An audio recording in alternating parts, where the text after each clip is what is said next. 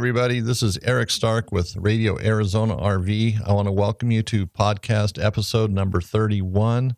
Today's discussion is going to be about RV water heaters and basic maintenance. And the two water heaters I'm going to focus on are Atwood and Suburban, the two major brands. And basic maintenance. We're not going to deep repairs, just how to maintain them. Uh, pretty much prepping them for winterizing. If you have unpleasant odors, replacing the anode rod, the pressure relief valve, some of the various little things that need to be done two, three times a year, maybe more depending on where you're at, maybe less. But before I get into that, I want to let you know that all the episodes I'm doing, when possible, I'm going to gather as much information as I can and put it on Arizona RV Parts Center. Like today's episode, when it's complete on Radio Arizona RV, there'll be a link for either Atwood or Suburban water heaters, depending on which one you have. And then you can click on that link and it'll take you to Arizona RV Parts Center, which is our website. And it'll break down all the information in greater detail, like Atwood RV water heaters and Suburban. They, they even though they're very similar,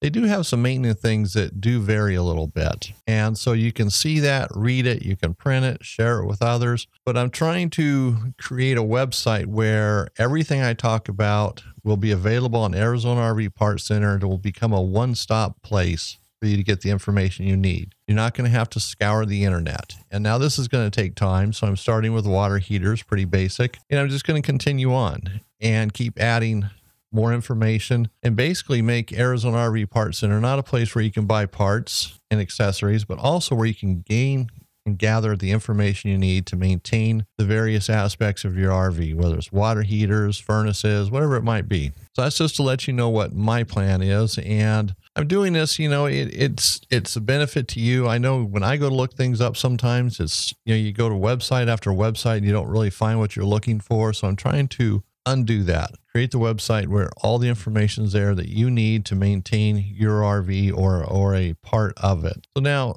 again, this is Eric with Radio Arizona RV, episode number 31, and you can check it out at radioarizonarv.com. And as always, I like to keep these podcasts short and sweet. I've said it before. I go to the internet, listen to YouTube videos, or watch them, I should say, or listen to podcasts or whatever it might be. And sometimes it takes 10 minutes just to get into the point of what we are listening for or watching for. So I try to avoid that and just get right to it. So as I said, Atwood and our suburban RV water heaters are going to be the topic today and basic maintenance. And you know, this is um, something that you need to do at least once a year, but depending on where you camp, where you go, where your travels take you, you might have to do it two or three times a year, depending on the quality of the water, what's going on where you're at. Like here in Arizona, an anode rod might last one season. So people who camp here in Arizona, they uh, might replace an anode rod two times while they're here. Maybe when they get here, maybe when they leave. If they leave the RV here over the summertime, they're definitely going to have to replace it when they get back if they don't drain the water heater, if they don't follow some basic, you know, maintenance standards. And Atwood and Suburban are very similar. You know, they're two different water heaters.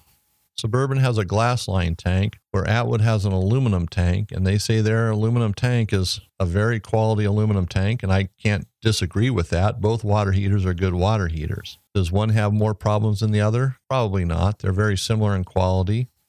And typically, if your RV comes with an Atwood water heater or a Suburban, that's the water heater you're going to stick with. They do make kits where you can put one in the other, but I would just stick with what you have. If you have an Atwood, stay with Atwood. If you have a Suburban, stay with Suburban. They last almost the same time.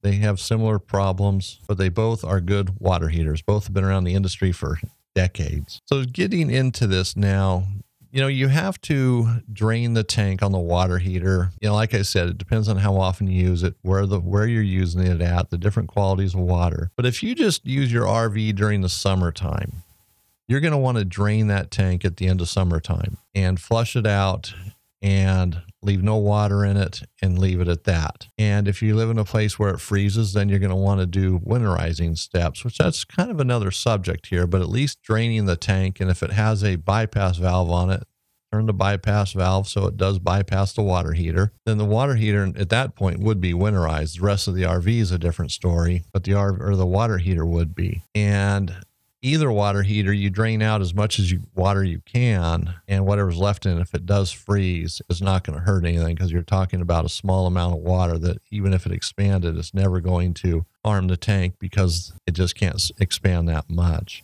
Now, one thing that comes up quite often here in Arizona is unpleasant odors. Now, this can be attributed to a water source, it could be attributed to problems going on in the tank. Suburban and Atwood both have kind of a different take on it. Um, Suburban says it's not the the hot water system that's the problem.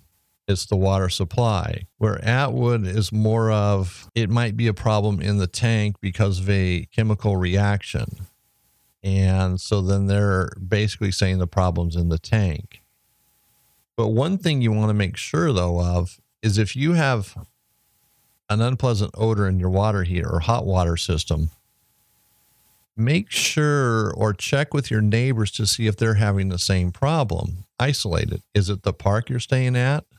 Is it the source of the water? Do you have are you using fresh water out of the freshwater tank of your RV? So isolate it you know, see what the source is. If everybody around you has the same problem, then it's probably not going to go away because it's the source of the water. And as long as you're hooked up to that source, you're going to have that problem. But if it's not the source, then it would be in the water heater or in the water system of the RV.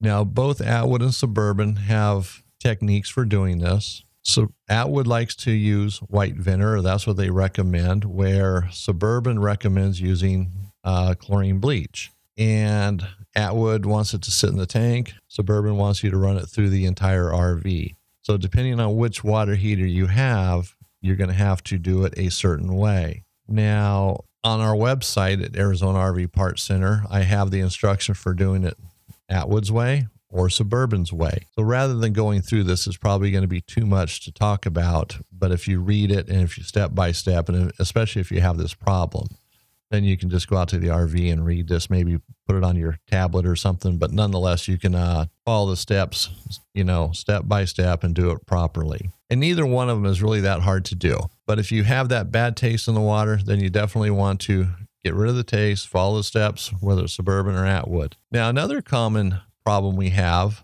well, let me back up for a minute too if you're out camping, you should have a water filter system of some sort. So, a pretty common one is two canisters with two filters. One of the the first filter is a sediment filter, and the other one is a filter that's going to filter out chlorine, algae, different types of uh, bacteria that can get into the RV or into the water system itself. Remember, fresh water goes into the water heater. It starts out cold, so whatever you filter going in is going to make much better quality water, even for the water heater, the hot side. And water filters are pretty inexpensive to replace after you buy the canister or the system you're going to use. But I would definitely recommend that no matter what, no matter where you RV, having a water filter system can be very beneficial. So now back to another question people ask is the the anode rods. How often do they get replaced? Why do they go bad? What's the point of them? Well, the anode rod is come standard with suburban water heaters. They recommend it. They sell it in the water heater, whereas Atwood does not sell their water heater with an, an with an anode rod. In fact, Atwood does not even make an anode rod for their water heater. They say you do not need one. Now, many people that have Atwood water heaters do buy aftermarket anode rods and they feel that it's worth it. And if you only have to replace it once or twice a year, you're not talking about a lot of dollars. And if it were to extend the life of the water heater or improve upon the performance of it, maybe even uh, the sediment and the amount of things that are in the tank, then it's worthwhile. We sell them at our store. I don't dissuade anybody from buying one. If they want it, that's fine. I don't see the harm in it. And I don't feel they're necessarily throwing their money away if someone were to buy one. But as I said, Atwood does not come with anode rods and they do not recommend it. If it's a new water heater and it's under warranty, you wouldn't want to put an anode rod in. But now Suburban, on the other hand, they do come with them. And Suburban recommends checking it or replacing it at least once a year. To me, if you're going to go through the trouble of taking it out, maybe it's the end of the season, it's just time to replace it. You're looking at $15, $16. It's not a real expensive item. So it's you have the water system apart. Well, actually, I shouldn't say that. At the end of the season, if you were to drain the water, the water heater, you might uh, might want to just put the old plug back into the old anode rod and then at the new season put in the new anode rod. That's going to be up to you. As long as there's not water in the tank, the anode rod won't start decaying or or its life won't start, if you will. But either way, ever how you want to do that, it's up to you. So anyway, the anode rod is basically food. Anything that's in the water heater that's going to want to attack the tank will go to the anode rod first. It's a source of food for various bacteria and things that end up corroding tanks, and is a good food source. But as but as it gets eaten and the water or the anode rod dissolves, it's going to, you know, scale off and fall to the bottom of the tank. And that's where flushing the tank from time to time becomes so important. But also with the anode rods, I don't want to get ahead of myself here.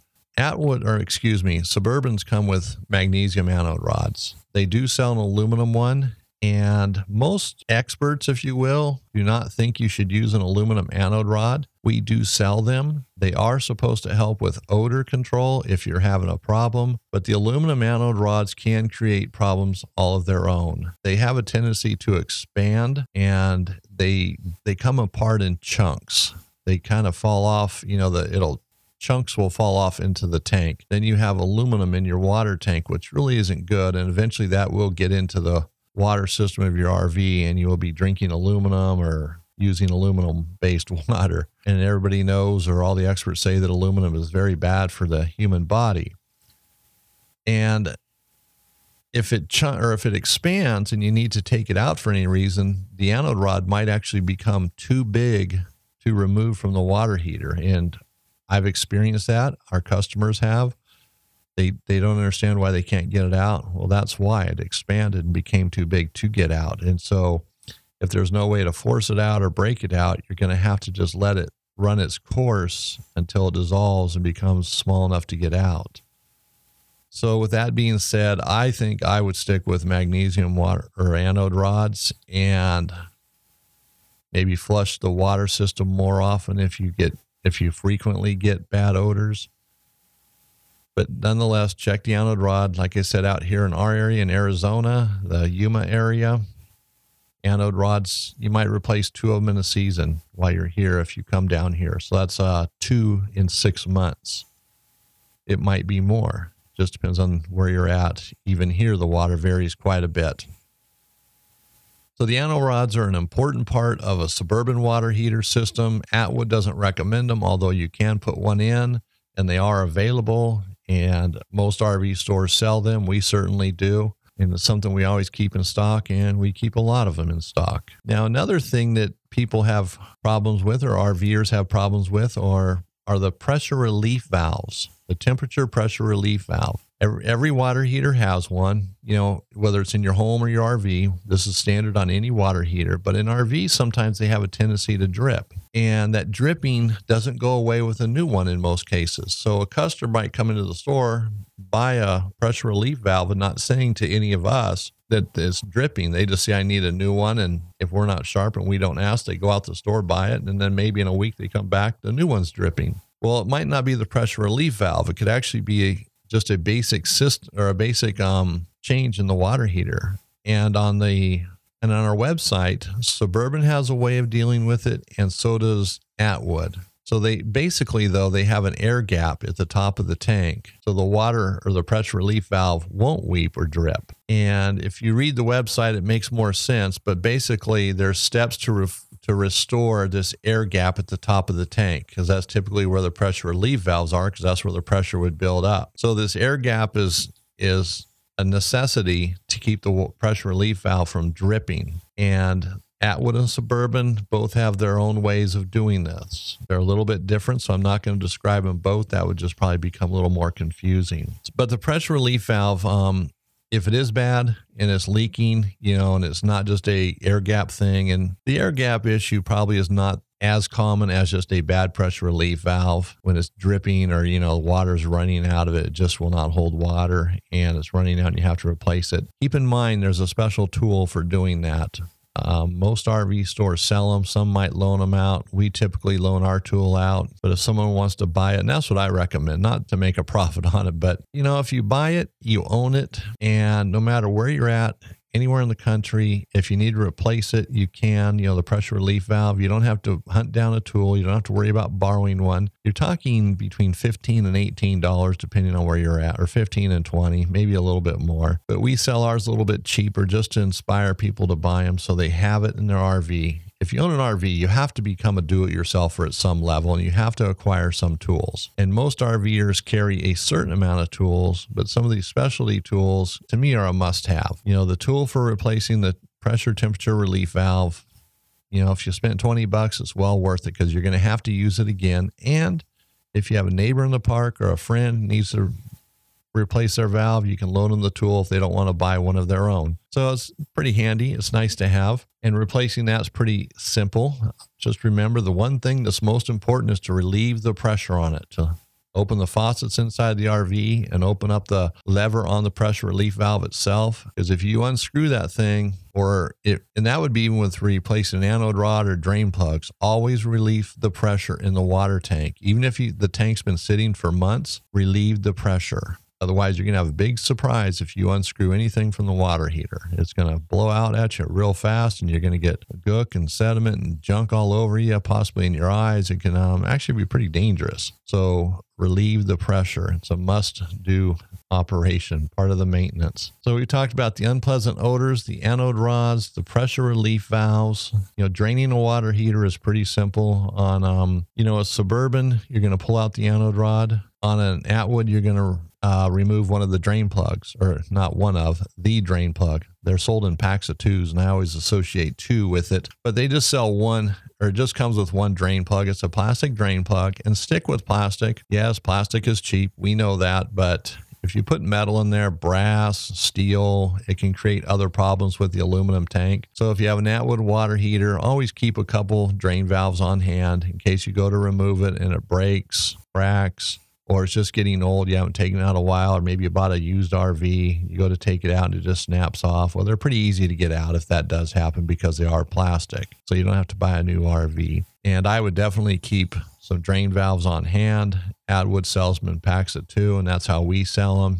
They're cheap enough, maybe $5 for two. So you always have a spare. And that way, when you drain the tank, it's you, you can just do that. You have the extra drain plug and you're done. So Atwoods, you use the drain plug to drain the tank. Suburbans, you would pull out the anode rod to drain the tank. So that's pretty straightforward. Remember, whenever you put anything back in, to put on Teflon tape on it so it has a nice watertight seal. You know, most RVers, I would say most of my customers always ask about that. They're they're pretty conscious of it. So I'd imagine that everybody's listening to the podcast is the same way. I think it's common knowledge that, you know, most water fittings need to have Teflon tape put on them and that's a good thing. Keep those leaks from happening, especially after you've done some maintenance. And also, flushing the tank is another important thing. Now, there are flushing tools available. We sell one naturally, it's on our website. Flushing the tank is more than just running some water through it because when you pull out the anode rod or the drain valve, you're going to get a lot of junk out of the tank and you want to keep it out or I shouldn't say you want to keep it out you want to flush out as much as you can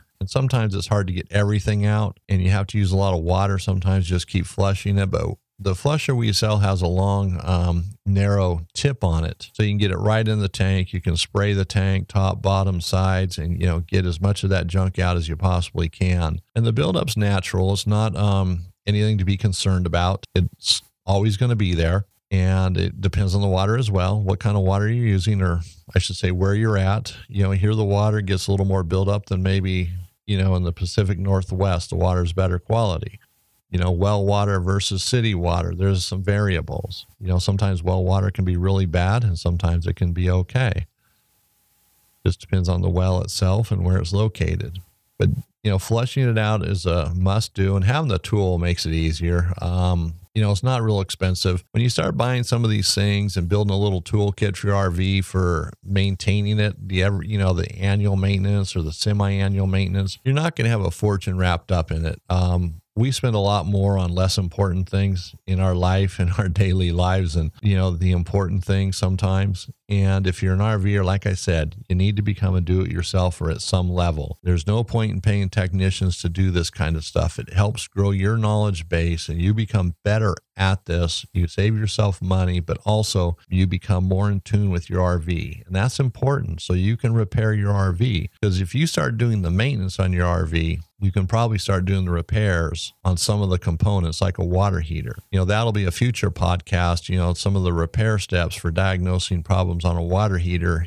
You know, sometimes it's always best to call a technician, but if one's not available or you're constrained by a budget, then maybe you have to do it yourself. But don't throw money away. And we'll get into that, like I said, in a future episode. But my point is what you learn about maintaining a water heater, just regular maintenance, furthers your knowledge. You become familiar with the water heater. You're not afraid of it. It's not something you're going to stand back and be afraid to touch or get in and look at. It becomes something that you're comfortable with. So I hope that helps everybody. And like I said, the there's more to all of this. Um, like on the on our website suburban there's some questions that people ask and you know one common question is can i operate my water heater electric element and the gas burner at the same time? Yes, you can. And that's a question that's answered. And other ones, you know, can I run my water heater when there's no water in it? The answer is no. But there's many more. The answers are there. And I have more detailed information on the website than I could possibly convey here.